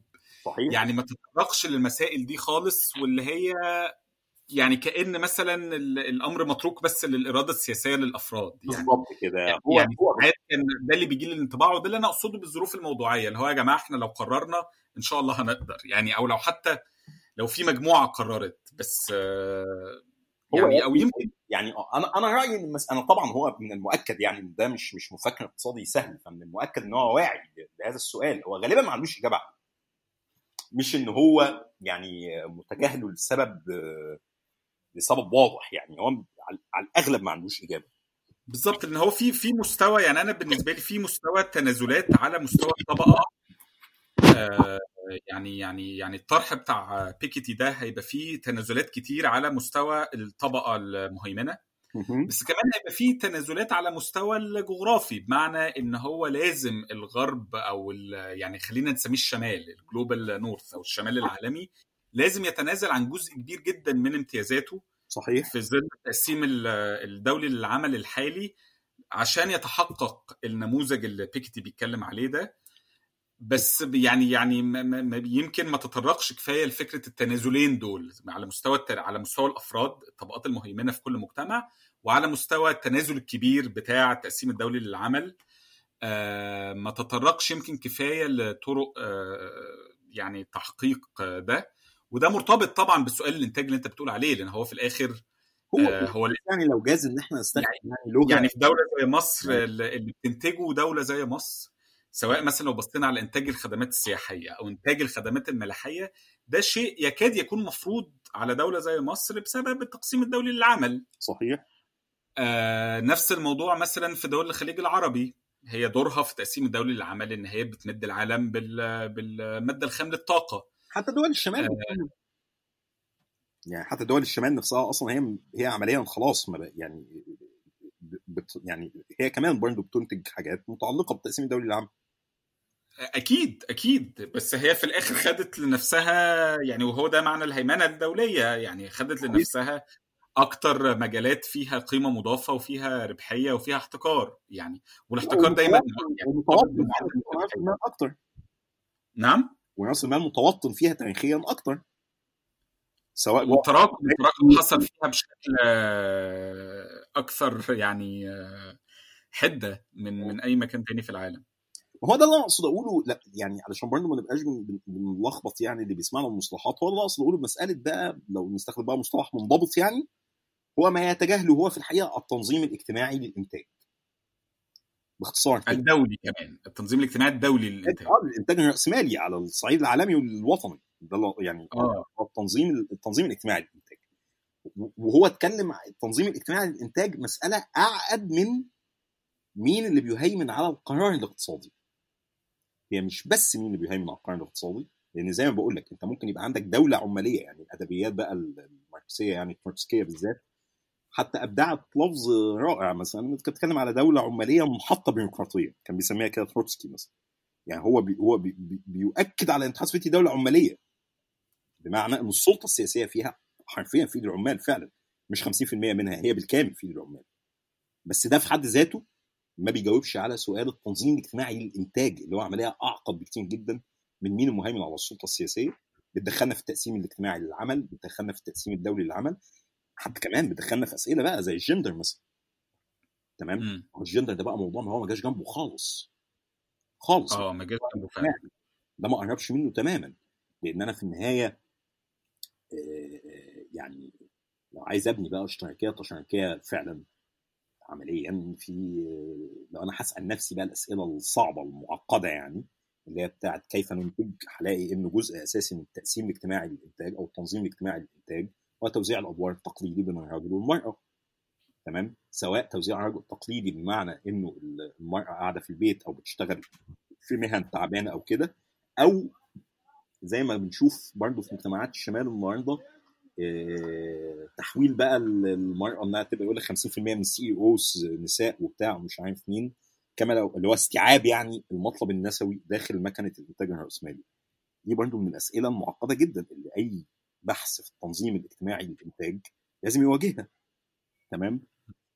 ده ما قربش منه خالص. كل الأسئلة الكبيرة ديت مش ممكن نفكر في المستقبل ولا نفكر في الماضي من غير ما نتعامل معاه مش ممكن أفهم تاريخ الرأسمالية من غير ما أفهم التحول اللي عملته التحول الفردي مسألة خطوط الإنتاج العملاقة والتصنيع وغيره مش بس نظام الملكيه الخاصه هو اللي يستدعي مننا التركيز نظام الملكيه الخاصه هو بالأساس تعبير عن علاقات إنتاج.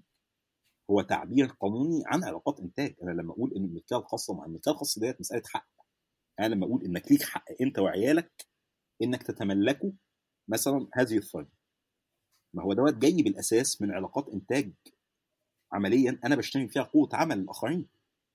فهو الملكية الخاصة تعبير عن علاقات الإنتاج. لو رجعنا تاني لماركس مثلا ماركس قال ده بقى في بؤس الفلسفة. يعني واحد من كتاباته الأولى مثلا وخلافه الرئيسي اللي كان مع المنظرين الفوضويين على راسهم برودون مثلا فرنسا هو هي النقطة ديت. إنه تركيز اهتمامك على الملكية الخاصة بس عمليا زي ما كان الشعار بتاع الفوضويين الملكية سرقه ده بالأساس مش هي الموضوع. الملكية الخاصة هي تعبير عن علاقة إنتاج اجتماعي. تعالى نتكلم في علاقة الانتاج الاجتماعي ونشوف ننظمها إزاي وساعتها إشكال الملكية الخاصة هيتحل. لكن انت مش هتحل اشكال الملكيه الخاصة من غير ما تتكلم على التنظيم الاجتماعي للانتاج هو في تحليله التاريخي أو في رؤيته المستقبلية بيتحاشى الكلام في الموضوع ده أصلا. شكرا يا عمرو جدا ليك على الحوار الممتع ده والحقيقة يعني الواحد ممكن يعني يستمر. يعني. حوار ممتع. الواحد ممكن يستمر الأيام والله. على فكرة إحنا بقالنا ساعة ونص مش عارف يعني بالتالي أنت شايف التوقيت. آه. آه الواحد ممكن يستمر الأيام فعلا إن إحنا ما تطرقناش لكمان أجزاء آه تانية من الكتاب آه اللي ليها علاقة بالمجتمعات العبودية والمجتمعات الكولونيالية اللي أنا شايف إن فيها كمان آه حاجات مهمة جدا. آه لكن في الآخر يعني آه ملتزمين طبعا بوقت مع إن إحنا ما التزمناش بيه قوي برضو. آه بس يمكن يبقى في حلقات تانية. يعني قصدي اللي هيسمع. إيه؟ بقول لك ربنا يكون في عون اللي هيسمع كل دوت. بالظبط يعني طبعا نحب نشكر الناس اللي سمعت واللي صمدت لحد اللحظة دي يعني مش عارف بقى كام حد هيصمد لحد اللحظة دي. آه ده اللي كان العدد الأول من يد خفية والعدد اللي جاي هيبقى كمان مرتبط جدا بال بكتير من القضايا اللي إحنا اتكلمنا فيها النهارده وهيكون عن فكرة الأتمتة وعلاقتها بالعمل. آه فيعني خليكم معانا وتابعونا وشكرا ليك يا عمرو مرة ثانية شكرا جزيلا يا أسامة. الحوار طبعا ممتع وأنا شخصيا استفدت جدا جدا من قرايه الكتاب ومن الكلام معاك عليه. وطبعا برشح الكتاب للناس إنها تقرأه ايا كان نقدنا عليه يعني. هو للأسف لسه ما فيش نسخة عربي لغاية دلوقتي. الكتاب موجود بالفرنساوي وبالإنجليزي للناس اللي بتتكلم اللغات دي. لحد دلوقتي ما فيش نسخة عربي ومش عارف الحقيقة هيكون في نسخة عربي إمتى. آه لسه ما أعلنوش عن ده. آه بس الكتاب متوفر يعني بال... بال... بالإنجليزي وبالفرنساوي. يعني هو النس... النسخة الأصلية بالفرنساوي وتم ترجمته للإنجليزية. تمام. شكرا ليك يا عمرو ويمكن نتقابل تاني في نكمل كلامنا بقى. وكل سنة وأنت طيب. وأنت طيب. ألف سلامة.